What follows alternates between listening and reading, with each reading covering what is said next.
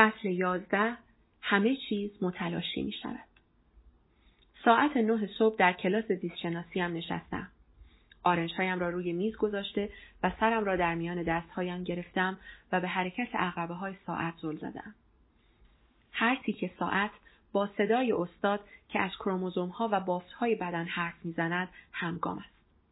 من هم مانند هر نوجوان سیزده ساله ای که در یک کلاس شلوغ با نور های فلورسنت گرفتار شده است احساس خستگی می کنم. کسی به در اتاق می‌زند. آقای پرایس ناظم مدرسه سرش را داخل کلاس می کند. ببخشید مارک یک لحظه بیرون میایی راستی وسایلت را هم بیاور چه عجیب معمولا بچه ها را پیش ناظم میفرستم ناظم دنبال کسی نمیآید وسایلم را جمع کردم و بیرون رفتم سرسرا خالی بود ردیفی از قفسه های قفلدار شیری رنگ سرسرا را پر کرده بود مارک لطفا قفسه را به من نشان بده البته و با شلوار جین کیسه‌ای و موهای دست جارویی و تیشرت گل و گشادم در سرسرا به راه افتادم. به قفسه هم می‌رسیم. آقای پرایس می‌گوید لطفا بازش کن. باز می‌کنم. نازم جلو میآید و کت و کیف ورزشی و کوله پشتی و همه محتویات قفسه را به اضافه چند دفتر و قلم بر می دارد و حرکت می کند و بدون آنکه پشت سرش را نگاه کند می‌گوید با من بیا. احساس نگرانی می کنم. پشت سرش تا دفتر می روم. از من می خواهد بنشینم. نازم در را می بندد و قفل می کند. بعد به طرف پنجره می رود و کرکره ها را پایین می آورد. کف دستهایم عرق کرده است. این ملاقات عادی نیست. آقای پرایس می نشیند و وسایلم را زیر و رو می کند. جیب ها را خالی می کند ها را باز و بسته می کند. لباس های ورزشی هم را تکان می دهد و روی زمین می گذارد. او بدون نگاه کردن به من می‌پرسد مارک میدانی دنبال چه میگردم نه مواد مخدر با حالتی عصبی منجمد می شود. مواد مخ... مخدر چه نوعی؟ با چهره عبوس می کند. نمی‌دانم چه نوع موادی مصرف می کنی؟ عرق از سر و رویم سرازیر می شود و خون به صورت و مغزم هجوم می آورد. دلم می خواهد بگریزم و پنهان شوم. با اعتراض می گویم از چه حرف می زنید؟ اما لحن صدایم ملایمتر از چیزی است که میپسندم. من باید با اعتماد به نفس بیشتری از خودم دفاع کنم. شاید هم نه باید باید بترسم. آیا دروغگوها بیشتر از من میترسند یا از خود مطمئنترند؟ در هر حال می‌خواهم عکس آنها رفتار کنم. نبود اطمینانم از واکنشی که باید در مقابل نازم داشته باشم خود موجب فقدان اعتماد به نفسم می شود. این همان بازخورد جهنمی لعنتی است. نازم می‌گوید خوب خواهیم دید و به سراغ کوله پشتی هم می رود. انگار صدها جیب دارد و هر یک پر است از چیزهای احمقانه که نوجوانها را جذب می کند. های رنگی، های کهنه که در کلاس رد و بدل شده اند، سیدی های اوایل دهه 90 جعبه های ترک خورده، ماژیک های خشک شده و دفتر طراحی با نیمی از صفحات گم شده و همه آشغال هایی که در طول سالهای دبیرستان جمع شدند. فکر می کنم قده های تعریق بدنم به سرعت نور فعالیت می کنند. زمان کش می آید.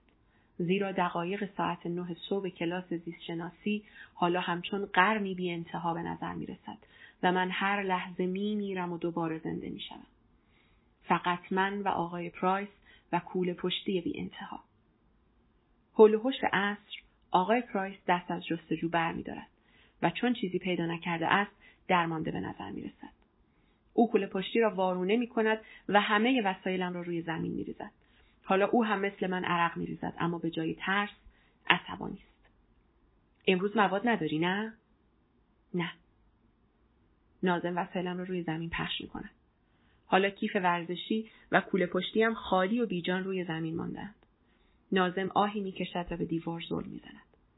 من هم مثل هر سیزده ساله دیگری که با مردی خشمگین که همه وسایل او را بیرون ریخته تنها مانده است می‌خواهم گریه کنم. آقای پرایس وسایل روی زمین را یک بار دیگر بررسی می کند. نه چیزی غیرقانونی نه مواد مخدر و یا حتی چیزی مخالف مقررات مدرسه وجود ندارد. او آهی می‌کشد و بعد کت و کوله پشتیم را روی زمین میاندازد. پرایس خم می شود و آرنجهایش را روی زانوهایش می‌گذارد و صورتش را هم سطح من پایین میآورد. مارک می‌خواهم فرصت دیگری به تو بدهم. با من صادق باش. به نفعت خواهد بود. اگر دروغ گفته باشی اوضاع وخیمتر خواهد شد. آب دهانم را فرو می‌دهم. حالا حقیقت را به من بگو. امروز مواد به خودت به مجلس آوردی؟ در حالی که سعی می کردم اشکهایم را عقب برانم و فریادهایم را در گردو خفه کنم به چهره شکنجهگرم خیره شدم. در حسرت نجات می سوختم. پس با لحن التماسآمیزی گفتم نه من هیچ مواد مخدری ندارم. نمی‌دانم از چه حرف می‌زنید. انگار آقای پرایس تسلیم شد. باشد. می توانی وسایلت را جمع کنی و بروی. و برای آخرین بار نگاهی به کوله پشتیم که مثل قول شکسته ای روی زمین افتاده بود میاندازد. به آرامی یک پارا روی کوله پشتی می‌گذارد و با ملایمت میفشرد. این آخرین تلاش اوست. من با نگرانی به انتظار ایستاده ام تا از جا بلند شود و مرا رها کند و این کابوس پایان یابد. اما پایش در نقطه ای بی حرکت میماند. این چیست؟ چی چیست؟ اینجا هنوز چیزی هست. و کیف را از روی زمین بر می دارد و ته آن را لمس می کند. اتاق تیره و تار می شود. همه چیز مقابل چشمانم می درزد. در جوانی باهوش بودم و در عین حال کله خراب. یاقی بودم که دروغهای کوچکی می گفتم. خشمگین و مملو از آزردگی. در دوازده سالگی سیستم دزدگیر خانه را با مغناطیس یخچال دستکاری کردم تا شبها بتوانم بی سر و صدا بیرون بروم. من و دوستم اتومبیل مادرش را روی دنده خلاص میگذاشتیم و بی سر و صدا تا خیابان هل می‌دادیم و بدون بیدار شدن مادرش ساعتها رانندگی می‌کردیم مقاله های درباره سخت جنین می نوشتیم زیرا می دانستم که معلم انگلیسی من یک مسیحی متعصب به آتش است. به همراه دوست دیگری سیگارهای مادرش را میدزدیدیم و پشت مدرسه به بچه ها می فروختیم. و من ته کوله پشتیم حفره ای پنهانی داشتم که در آن ماریجوانا پنهان می کردم. این همان چیزی بود که آقای پرایس پیدا کرد. من دروغ می گفتم و آقای پرایس هم همان گونه که قول داده بود به راحتی رهایم نکرد. چند ساعت بعد دستبند به دست روی صندلی عقب اتومبیل پلیس نشسته بودم و دنیا برایم به آخر رسیده بود. من در خانه ایمان قرنطینه شدم. حق معاشرت و دوستی با کسی را نداشتم. چون از مدرسه اخراج شده بودم بقیه سال را باید در خانه درس میخواندم مادرم وادارم کرد موهایم را کوتاه کنم و همه تیشرت های ماریلین مانسون و متالیکایم را دور ریخت. برای نوجوانی در سال 1998 همانند صدور حکم مرگ بود. پدرم هر صبح مرا به دفترش میکشاند و وادار به کار می‌کرد. سال بعد مرا در یک مدرسه خصوصی کوچک مسیحی ثبت نام. جایی که لابد تجرب نمی کنید اصلا مناسب من نبود. و درست زمانی که سر به راه شده بودم پدر و مادرم تصمیم به طلاق گرفتند. من اینها را به شما می گویم تا بدانید که دوران نوجوانیم تا چه حد وحشتناک بود. من همه دوستانم، اجتماعم، حقوق قانونیم و خانواده ام را در طول نه ماه از دست دادم. در دهه بیست زندگیم وقتی به درمانگری حرفه‌ای مراجعه کردم او این دوره را دوران دردناک بحرانی خواند دهه بعدی زندگیم را برای حل کردن این مشکل و اصلاح خود صرف کردم تا از خودمهوریم بکاهم و کمتر به خود جذب شوم مشکل دوران نوجوانی و خانوادم همه چیزهای وحشتناک گفته شده یا انجام گرفته نبود. بلکه همه چیزهای وحشتناکی بود که نیاز به انجام دادن و گفتن داشت. اما نه شد و نه انجام گرفت. خانواده من قهرمان این کارند. اگر خانهمان در حال سوختن باشد از زبان آنها میشنوید که آه نه همه چیز رو به راه است. شاید کمی گرم باشد ولی همه چیز رو به راه است. وقتی والدینم از هم جدا شدند نه ظرفی شکست نه دری به هم خورد و نه فریادهای اتهامآمیزی بلند شد. آنها پس از اینکه اطمینان دادند که ما مقصر نیستیم یک جلسه سوال و جواب گذاشتند. بله درست شنیدید. درباره محاسبه های زندگی جدیدمان. قطر اشکی ریخته نشد. صدایی بلند نشد. همه چیز رو به راه بود. والدین من آدمهای خوبی هستند. من آنها را سرزنش نمی کنم دست کم دیگر نه. آنها را خیلی دوست دارم. آنها داستانهای خودشان را دارند و مسائل خودشان را. درست مثل سایر والدین همانگونه که والدین خودشان بودند. والدین من نیز همچون سایر والدین با نیت خیر سهمی از مسائلشان را به من بخشیدند. همان گونه که احتمالا من به فرزندانم خواهم بخشید. وقتی چنین حادثه دردناکی در زندگی ما اتفاق میافتد ناخداگاه این احساس را تجربه می کنیم که مسائلی داریم و ما قادر به حل این مسائل نیستیم. و این نبود توانایی فرضی برای حل مشکلات موجب می شود که احساس بدبختی و درماندگی کنیم. اما موجب چیز دیگری هم می شود. اگر ما مسائل حل ناشدنی داریم، زمیر ناخداگاهمان به این نتیجه می رسد که ما به گونه ای بی همتا خاص یا معیوب هستیم. که ما با دیگران فرق داریم و بنابراین قواعد هم باید برایمان متفاوت باشد. به عبارت ساده تر خود را سزاوار میابیم.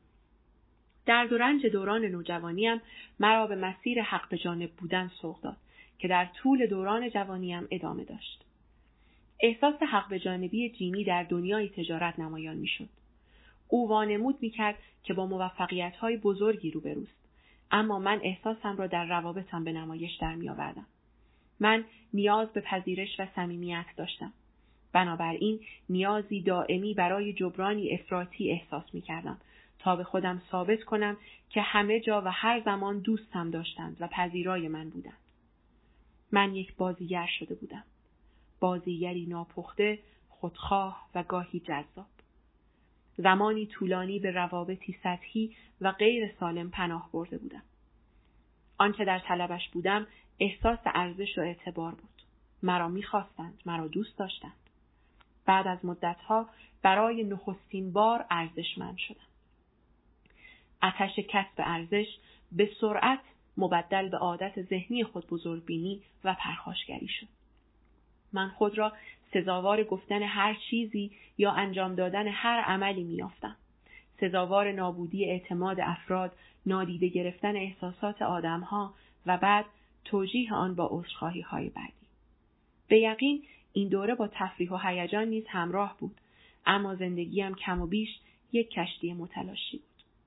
اغلب اوقات بیکار بودم و در خانه مادرم یا دوستانم روی مبل میخوابیدم به گونه ای افراطی می نوشیدم دوستانم را از خود می رنجاندم و ارتباطات عاطفیم را با خودمهوریم نابود می کردم.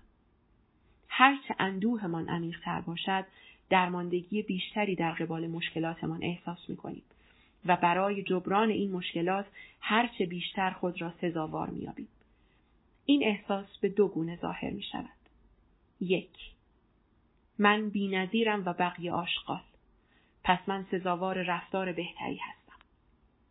دو من آشغالم و بقیه عالی پس با من باید به گونه خاص رفتار شود.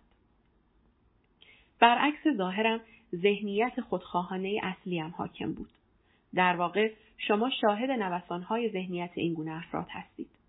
یا روی قله جهان قرار گرفتند و یا جهان بر آنها حکومت می کند. بر اساس روزهای هفته یا چگونگی برخورد لحظگیشان با اعتیاد خاصی که دارد. اغلب مردم افرادی چون جیمی را خودشیفته عوضی می دانند که با سراحت حرمت نفس توهم آمیزش را به نمایش می‌گذارد. کسانی که به درستی به این خصوصیت خود پی نمی‌برند و آن را نمی‌شناسند آنهایی هستند که همواره احساس زیردستی و بیارزشی می‌کنند. وقتی زندگی را به گونه ای تعبیر می کنید که انگار همواره یک قربانی هستید این نشانه ای از خودخواهی شماست که به میزان زیادی انرژی و احساس خود بزرگبینی توهم نیاز دارد. تا به این باور برسید که مشکلاتتان عظیمند حالان که هیچ مشکلی ندارید. واقعیت این است که چیزی به نام مشکل شخصی وجود ندارد. به احتمال زیاد میلیون ها نفر در گذشته چنین مشکلی را داشتهاند، دارند و در آینده خواهند داشت و شاید شما آنها را می‌شناسید این امر از اهمیت مسئله نمیکاهد و به این مفهوم نیست که آزاردهنده نیست اما به این مفهوم هم نیست که شما در چنین شرایطی یک قربانی هستید مفهومش این است که شما خاص نیستید و اغلب همین تشخیص است که شما و مشکلاتتان منحصر به فرد نیستید که نخستین و مهمترین قدم در جهت حل مشکل است. اما به دلایلی افراد زیادی به ویژه جوانها این را فراموش می. بسیاری از مدرسان و مربیان به انعطاف پذیری عاطفی و خواسته های خودخواهانه در جوانان امروزی پی بردند و غیر معمول نیست که بعضی از کتابها از برنامه های درسی جوانان به این دلیل حذف می شود که احساس بدی به آنها می بخشد.